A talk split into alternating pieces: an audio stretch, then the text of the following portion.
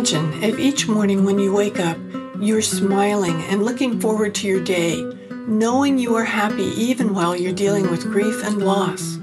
The Grief and Happiness podcast inspires, comforts, and supports you with each new episode.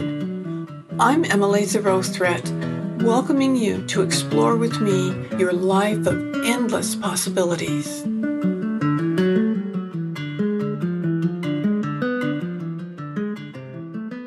Aloha. I am so excited to have Reverend Richard Carlini. Did I say that right? With yes. me today. He's he is just a wonderful man. We had the opportunity to be on a panel together for a big Unity Church. I started to say Grief Fest. I shouldn't say that, but it was a uh, a, a, wonderful program. On, yeah, it was kind of a wonderful program on dealing with grief from different perspectives, from from different authors uh, uh, on grief in December, I guess it was. Yeah. And I just I knew then I wanted to have him come be on the podcast with me, so because he's got an incredible background, and I'll, I'll let him introduce himself to you because he's, he's very special. So, can you tell us about you? Thank you. Thanks for having me on your podcast, Emily. I was great to be on that grief fest, as you call it. it, it was a grief fest, I'll tell you. The chat was extremely interesting. It was moving through there. Well, you tell you a little bit about me. Uh, you know, I have a long history in the healthcare industry. I became a nurse, a registered nurse back in 1974 when there were very few men in nursing and and uh, went into emergency and and uh, intensive care medicine and then as things changed in the world of healthcare, I, I just was not that kind of a nurse anymore. I, I didn't get excited about the sirens and the, the, the emergencies and found that I was happy lollygagging a little bit more. So I discovered home care and hospice. And gosh, I was in hospice for over 25 years. And so mm-hmm in the last part of my career, I in healthcare, I, I spent time as an administrator of several different hospices and clinical director and regional director. So did a lot of work with death and dying, a lot of work with grief, bereavement programs, that sort of thing.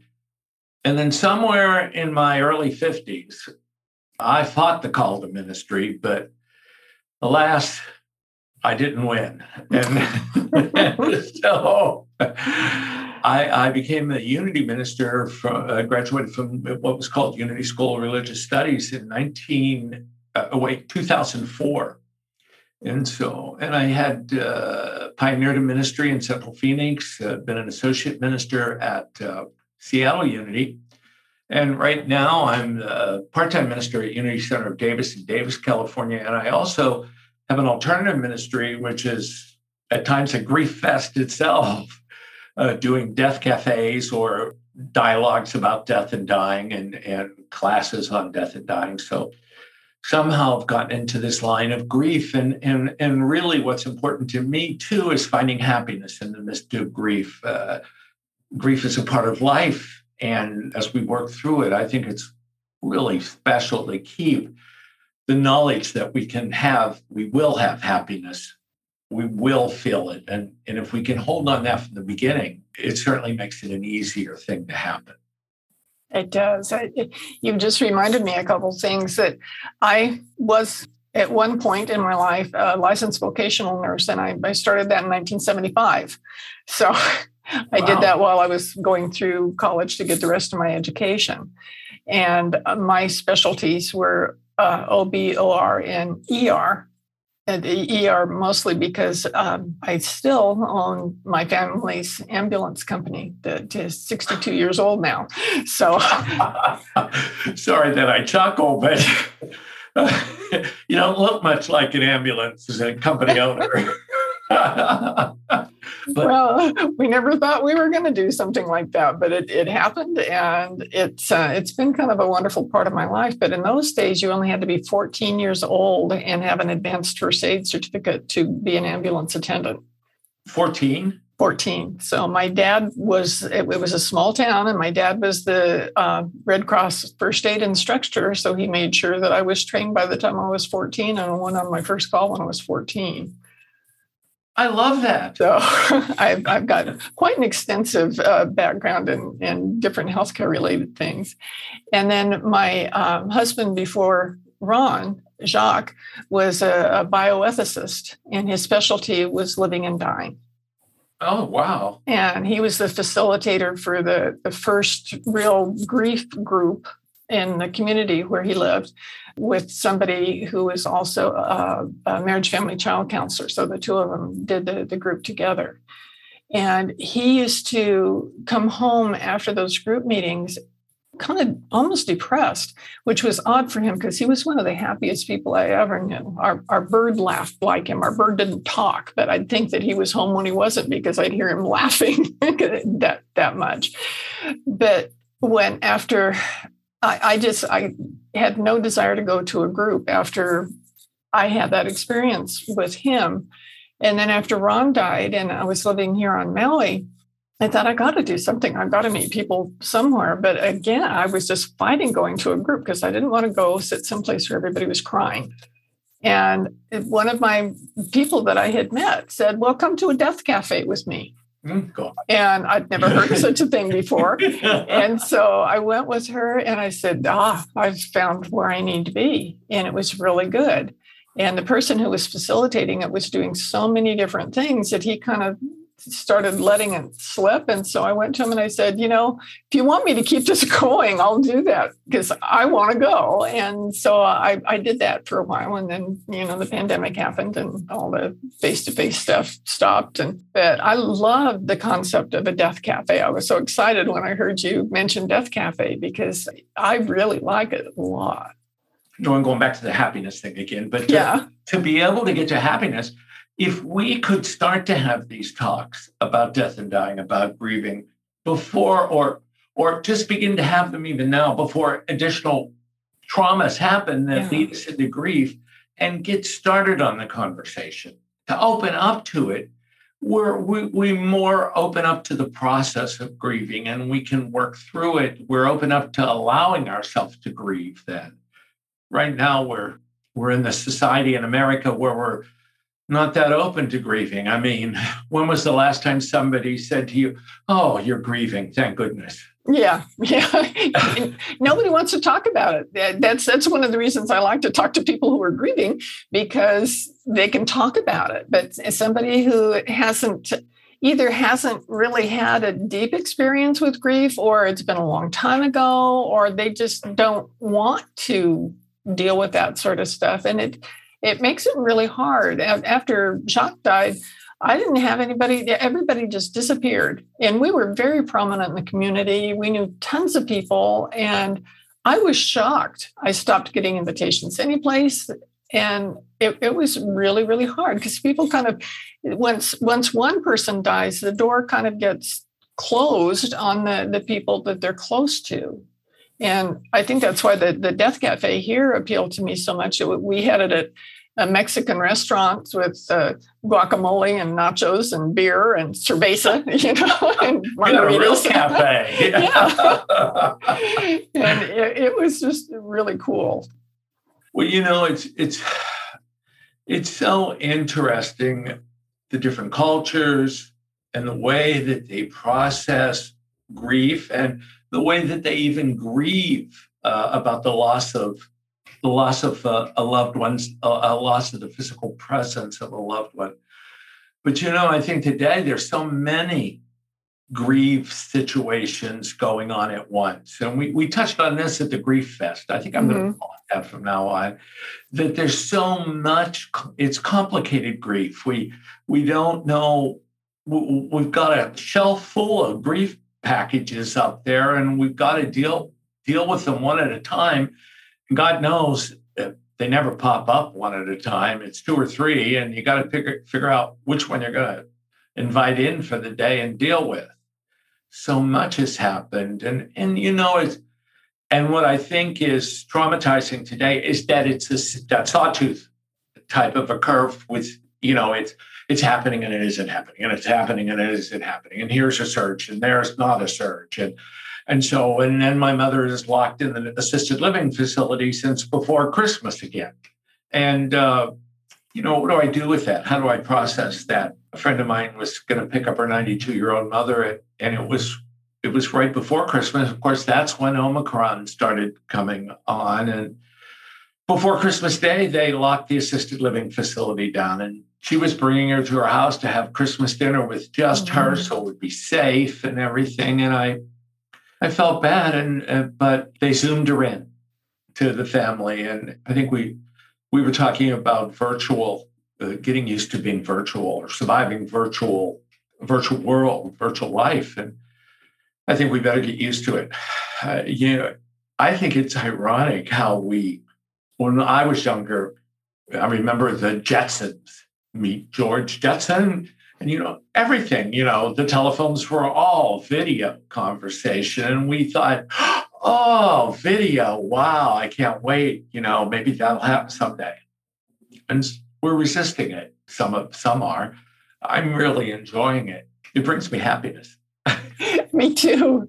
I was just uh, telling somebody today. I actually was on a, a grief panel earlier today, and I was. It was about my book, and I said, you know, it's because I live on Maui, which is it's a wonderful place, but it's extremely remote. Had my book come out some other time other than during the pandemic, it would have been a challenge for me to get a lot of the marketing opportunities. But because it came out now, I was able to have a virtual book launch.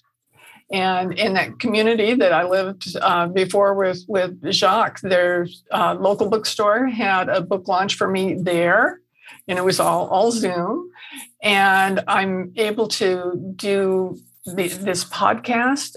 I'm able to be on podcasts. I, I have been on podcasts or radio interviews or TV interviews all over the world. Every place from Norway to Spain to Singapore to New Zealand. And over well over a hundred in this year since my book came out. And it's it's not stopping anytime soon. I never would have had opportunities like that. I wouldn't have been able to reach people with with what i have to offer them had we not had this technology. I, I think that's wonderful. I mean we learned something that we were wishing for and we moved into it quickly mm-hmm. we, we moved into it quickly as a world almost as a as a as a species and uh, adapted to it. We're, we're very resilient. Mm-hmm. We're very resilient as a species. We, we, you know, we picked up after that shelter at home and said, okay, what are we going to do now? What, uh, who are we? What are we? We're still finding out, but uh, we're very resilient. You remember Billy Engelhart from, uh, mm-hmm. was the chat moderator. Yes. Well, he, he, and I started uh, our podcast, The Healing Power of Grief, right as the the shelter at home started. And mm-hmm. so hmm. we did 52 shows, well, maybe 47, during that time period where there was everything happening from the pandemic, from sheltering home to George Floyd to, to the insurrection. Mm-hmm. And the grief that surrounded that was we were able to bring in uh, topics that we never would have thought to bring in before. And we did talk about grief at the end of life, but you know, we spent several weeks talking about the grief of, of the potential civil war in the mainland, you know, between blue and red. Uh, uh wasn't it blue and red before, too? My goodness. And uh, just, you think I would have caught on to that before. And uh, it was fascinating and the different, and watching this complex grief started to have happen and, and change. We, we need to that's why I think death cafes are so important. We're we're having, you know, I'm switching here a little bit, but staying okay. on the death cafe, I'm teaching a class right now uh, to the ministerial students at uh, Unity Worldwide Spiritual Institute, Ministry at the End of Life. And it's a real uh, eclectic kind of uh, group, and it's all virtual, right? Uh, this portion of it. And uh, I have different, oh, the demographics are everywhere. It's not big, about seven uh, students, but one is in New Zealand and they're in each time zone. And there's a younger, most of Unity ministers are middle aged, you know. I'm sorry if you're listening, Unity. and uh, I could have said something else. And uh, But I asked uh, one of the girls in the class uh, when, uh, when I didn't want to ask her age. I said, when she graduated from high school, because she had made a statement. She said, Well, I don't know about the age group that you guys are in, but my age group's talking about death. I mean, in our face all, face all the time. We're, we're, we're, we're talking about it because it happens and we're seeing it all the time. And I said, Well, when did you graduate from you know high school? And she knew what I was doing, but she said 2014. Well, wow. three of the other, uh, yeah, three of the other people in on the gas. and it was interesting because we got into a discussion about it because it's important because, you know, we've got so many generations working in the system right now, more than we mm. ever had before. Oh, yeah. Three, and now we must have six going on. And uh, we're similar but different. But, uh, you know, I think uh, my generation, we're trying to wrap our head around the pandemic, blue and red. People won't take a vaccine. I don't know. I remember when I got the polio vaccine. I remember the T. I remember how proud I was when I got the. Was it, which one gave you the circle? The, oh. No, that was the polio vaccine. No, polio didn't give you the circle. It was the other one. Tuberculosis. Yeah, that's right. Tuberculosis. Big, that's big. right. Yeah. Oh, I got it today. Yeah. yeah. We all got to wear our our, our tattoo of that day. we did. We did. And it was what we did. And, you know, so I think there's grieving about having to take the, about having the vaccine out there and not wanting to take it and not taking it and being, going through all the, you go through if you feel that way. And then you take the vaccine and people are still getting it. So you're grieving or you, or you get the virus and you're grieving that.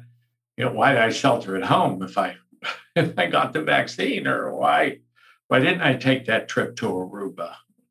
But so we have to such a reflective time, such a a resetting time. And it's uh, I've been taking advantage of that and reflecting and taking classes and and enjoying doing things that I wouldn't have done otherwise. I, I've learned to I remember saying at the first virtual church service, well, I never wanted to be a televangelist.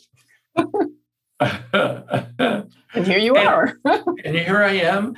And I can't pass the the collection basket either. So I have to learn a new way to do that too.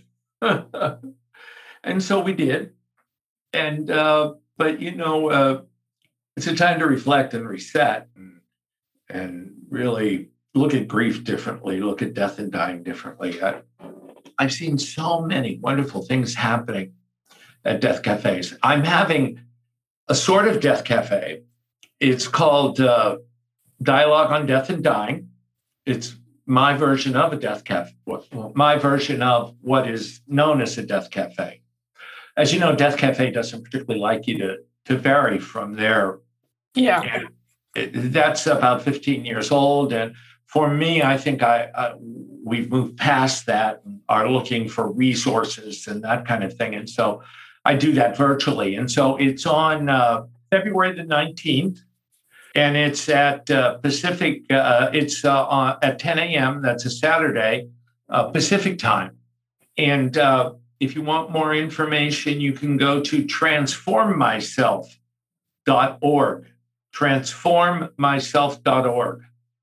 And Barbara Karnes, who's an end of life specialist, will be there with us that day. And uh, geez, I think it's it's always interesting when Barbara's there. Barbara just has Barbara's books, which I'll, uh, let me mention too uh, to you too at bkbooks.com. bkbooks.com.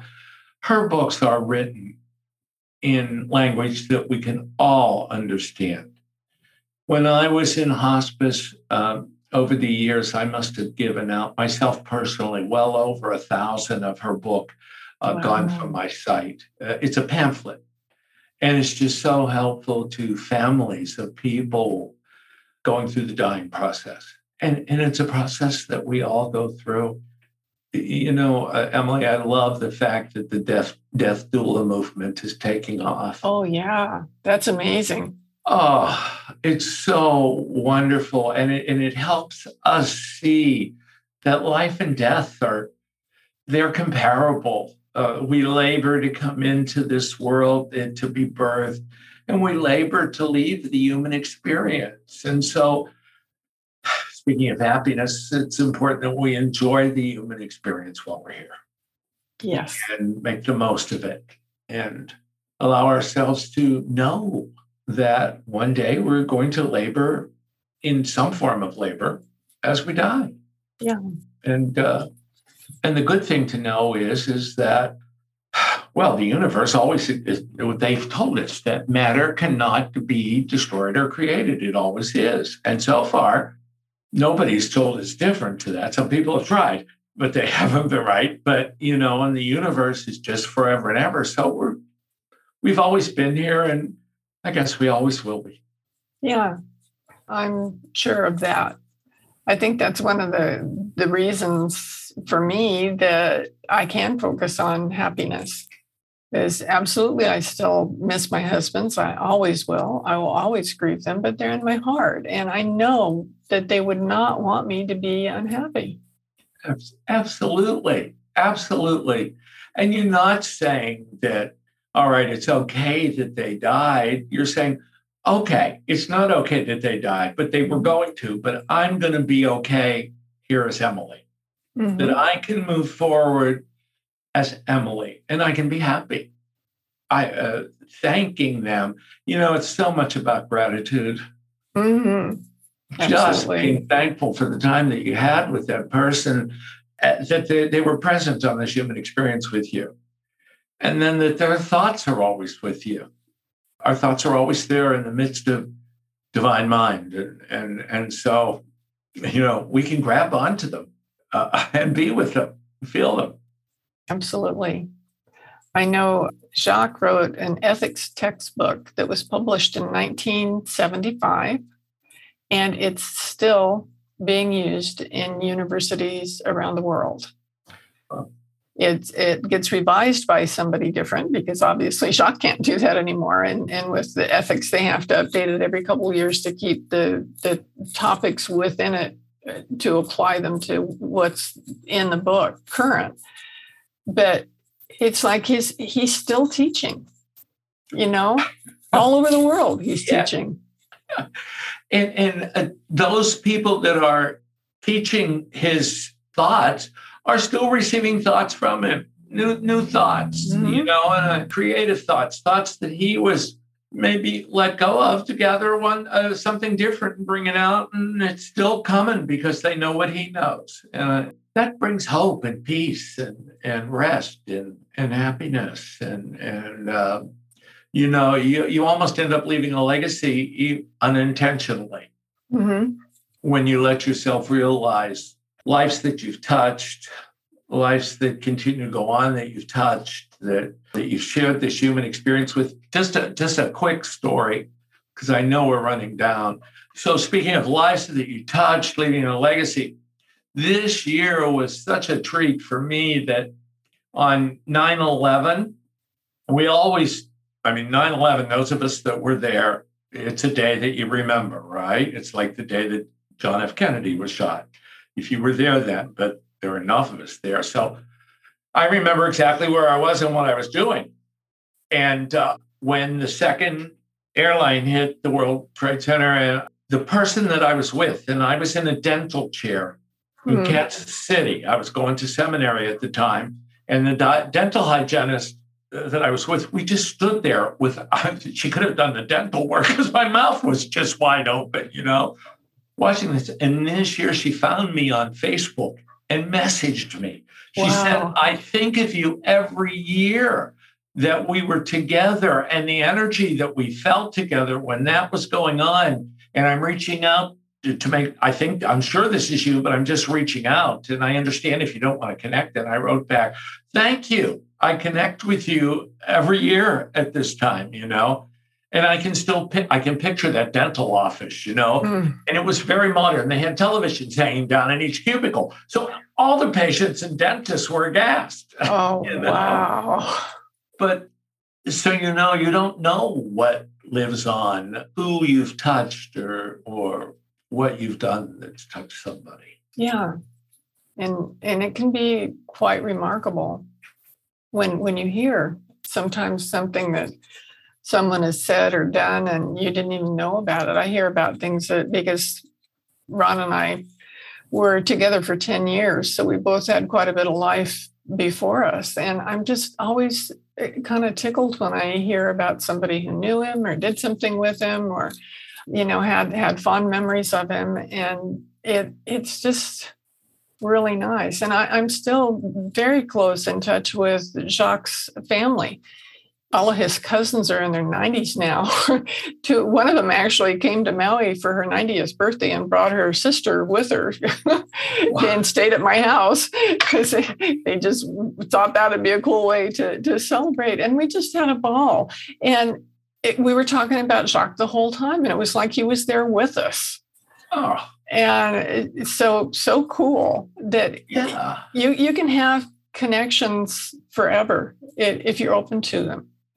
And mm-hmm. I think one of the reasons that I got into the work that I, that I'm doing now was when my my dad died suddenly, and mom and dad had been married for 53 years, and they had done they were very involved in an organization that they were in the car driving someplace all the time, far away, lots lots of things, and they always they had decided that they were going to die together in a car accident especially with the ambulance company. They'd seen so much of that. They just said that they knew that's how they were going to go. And when dad left without mom she was not happy.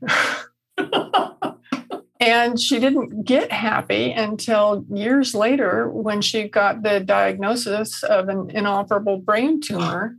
She cried at first and then she started smiling again because she finally felt like she was going to be where she wanted to be after all this time. Oh. And it, it just kind of broke my heart to see her be that sad for that long that she just didn't live those last years of her life. And it made me commit to not living the last years of my life in a way that wasn't as positive as it could be. So that not only would I smile, but hopefully I'll, I'll help other people smile too. Yeah. Thank oh, what a beautiful story. I love that. My mother was never happy after my father died. Never. And I spent time trying to make her happy. Of course, her Leo son, Italian, you know, Italian boy. You got to be happy. Eat some pasta. and when my mother passed, when my mother made her transition, she had been ill off and on, and she was in. Uh, I had her in a skilled nursing facility right near me, and I knew that she was in the dying process, but I, you know, I thought it was a couple days away. And I had been over to see her. And they called to tell me that she had stopped breathing. oh, Mrs. Carlini, Georgia, she's not breathing. The nurse of, of all these years said, well, Should I come over? I, of course I should come over. but but when I went in the room, mother looked more peaceful than I'd seen her look since my father died and it was it, it was a great uh, relief to me to, to feel what you said that she uh, was finally had that she was happy now that she really wasn't happy without dad. I don't remember how long they were together quite a while it's just i was just stunned at how peaceful she looked and and thank goodness i have that picture in my mind. I'm thankful for that. That's it's so important and I think it, with having the experiences we've had, we we really recognize the value of taking care of yourself and taking care of your your heart and taking care of your happiness. Yeah. And it, you know, I I love my parents. They've been gone a long time because I was born late in their life, and I it would be nice if I would have been able to be with them longer. But I will love them forever, just the same. And we have to talk about it more, as we mm-hmm. said. We, we have to get ready for that. We we have to stop saying, I don't want to talk about it. Mm-hmm. But we have Absolutely. to say, well, let's talk about it. Let's, you know, you want to plan plan your funeral? Let's plan it. Let's have fun planning. I have a friend. Actually, I I have the this uh, the Grief and Happiness Alliance now that meets every week to write and do happiness practices, and we have a nonprofit foundation that supports that, so that the people that come to it don't need to pay. That that they they come because of the generosity of this foundation. And the president of my foundation is a very fascinating person, uh, Reverend Rachel Hollander, and she has her whole everything to do with anything about her dying planned out in, in, every bit of detail that she possibly can. And she reviews it with her mom at least once a year and goes over. And if anything needs to be adjusted, it's adjusted so that she knows it's going to turn out just the way she wants it she's had some unfortunate experiences on the way. Like she she had one friend who really wanted her to sing at his funeral, uh, and he was very young, and nobody anticipated he would die at that age. But he hadn't told anybody but her. And the family didn't want that kind of music at the funeral. Well, They wanted the traditional church music that they had. Well, he wasn't involved in that church and didn't have anything to do with it and didn't want that and had told Rachel but uh, she didn't get to sing at his funeral, and she she just said, "I'm I'm not going to have it that way." Um, and she's she, it sounds like a fabulous thing she's got planned. It's quite wonderful, and I I think it's so cool to really think about what kind of celebration you'd like to have. And I, I mentioned to you before about Ron said he really wanted to have a service at Agape. Well, Agape's on the mainland, and we're here, but we did it anyway because that's what he wanted to have.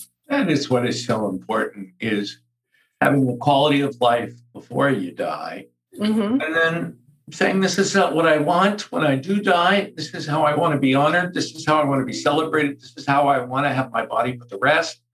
And it's honored by mm-hmm. family and friends because they know what it is that he wants. I, I remember walking down the aisle with my friend Sal's ashes with his mother beside me. And this was during the AIDS epidemic.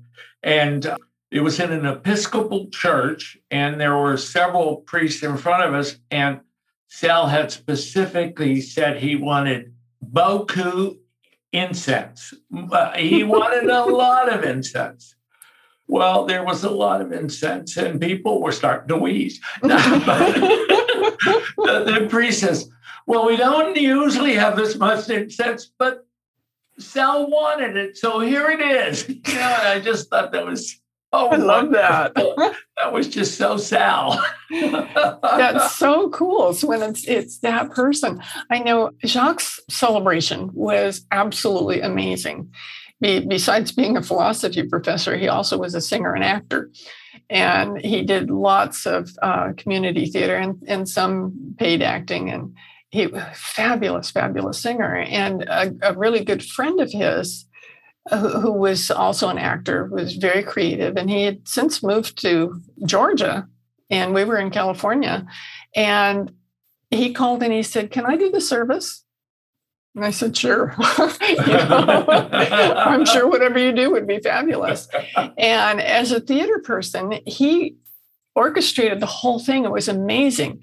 He used the the play Our Time, uh, not Our Time, Our Town. Uh-huh. You know, Our Town with the stage manager. Yeah. He played the part of the stage manager. Oh, wow. And he did the whole thing in character. And he wove everything in that that happened for the service into that idea with with the music, with different people singing, with all of Jacques' family's very musical and the different kids, grandkids he had played their instruments and we had friends that sang. We had, of course, theater people had to do theater things, and oh, it was amazing. It yeah. was absolutely incredible, and he would have been absolutely thrilled to death. And one of the best things was back back in the olden days. He was a lot older than I was. He he had a live radio show in Los Angeles where he sang, and this other guy played the piano. He, he really did have a beautiful voice, and there were some old scratchy '78 records that had been recorded then. Mm-hmm. And we didn't have a 78 player, so I hadn't had a chance to listen to them. But since I worked at the university, the sound guy, tech guy at the university said, Let me see what I can do. So when we walked into the service, Jacques was singing. Oh, oh, be still my heart. Oh, how wonderful. It was he really got to experience shock. I mean, And unfortunately, we run away from that. Yeah. We yeah. run away from that. We run away from that. We go to these sterile, uh, organized religion, uh, funeral services that uh, you're up, down, doing this and that and the other, and going to cemeteries in the middle of blizzards. And I don't know that that just, you know, I did a funeral once with or a memorial service, I should say, but it was a funeral as well because it was a casketed funeral, and the woman was an equestrian, and it was a bit. There were 400 people there, and people on horseback came in. It oh, was wow, cool. wonderful. It was just wonderful, and and everybody would started to cry, you know, and, and was able to get in touch with who she was and that's the part that everybody resonated with, and they got to be with it there and be with her. Yeah, that's that's so special. I know uh, Ron's dear, very dear friend, the the one who died that got me started writing this book, was a USC alum and very big wig alum there, and he lived about I guess it was about three hours away from USC, and when they they got they had his service at a, a, Catholic church that was at the high school, the Catholic high school. And so when the people came out of the church, here comes a USC marching band across the football field. Oh, I love that. Thought oh. that is so cool. He would have loved that. It, yes. it was just really, really cool. And and Ron's ash scattering that we did here in, in Maui before we went over for the service at Agape I really didn't know that many people at, at, that time. And I did have a very close friend that had actually moved over here when we moved over here because we had a cottage that we were going to rent. And so she came over and rented the cottage, and she's fabulous, one of my dearest friends. And she made the arrangements, and we had it at the beach. And she had a, a Hawaiian kupuna do the service in, in the full Hawaiian regalia, and he did it all in Hawaiian. And wow. I had no idea what he was saying. But at one point, he came over and he knelt down beside me and he whispered this whole long thing into my ear. I don't, I don't know what he said, but I felt it in my heart. It was really fabulous. And all the people that came to the service amazed me because, as I said, we didn't get to know that many people here. But his doctor came, our gardeners came, the housekeepers came, uh, friends of friends, people that we didn't, we knew a lot of musicians, and they came. And what got me was they all brought flowers out of their yard in, in bags. And when we got on to these these uh, the canoes that are tied together, two big long canoes, and they they it's like a catamaran, but it's not fancy like a catamaran. It's a canoe. We we got in those together, took the bags with us, paddled way out into the ocean, and then had the the ashes and the flowers all floating out in the water at the same time. Oh, oh. So services can be anything you want them to be, anything that strikes your heart, anything that would cause great memories for anybody who came to the, the service, what, what our celebration, whatever it is that you choose to have.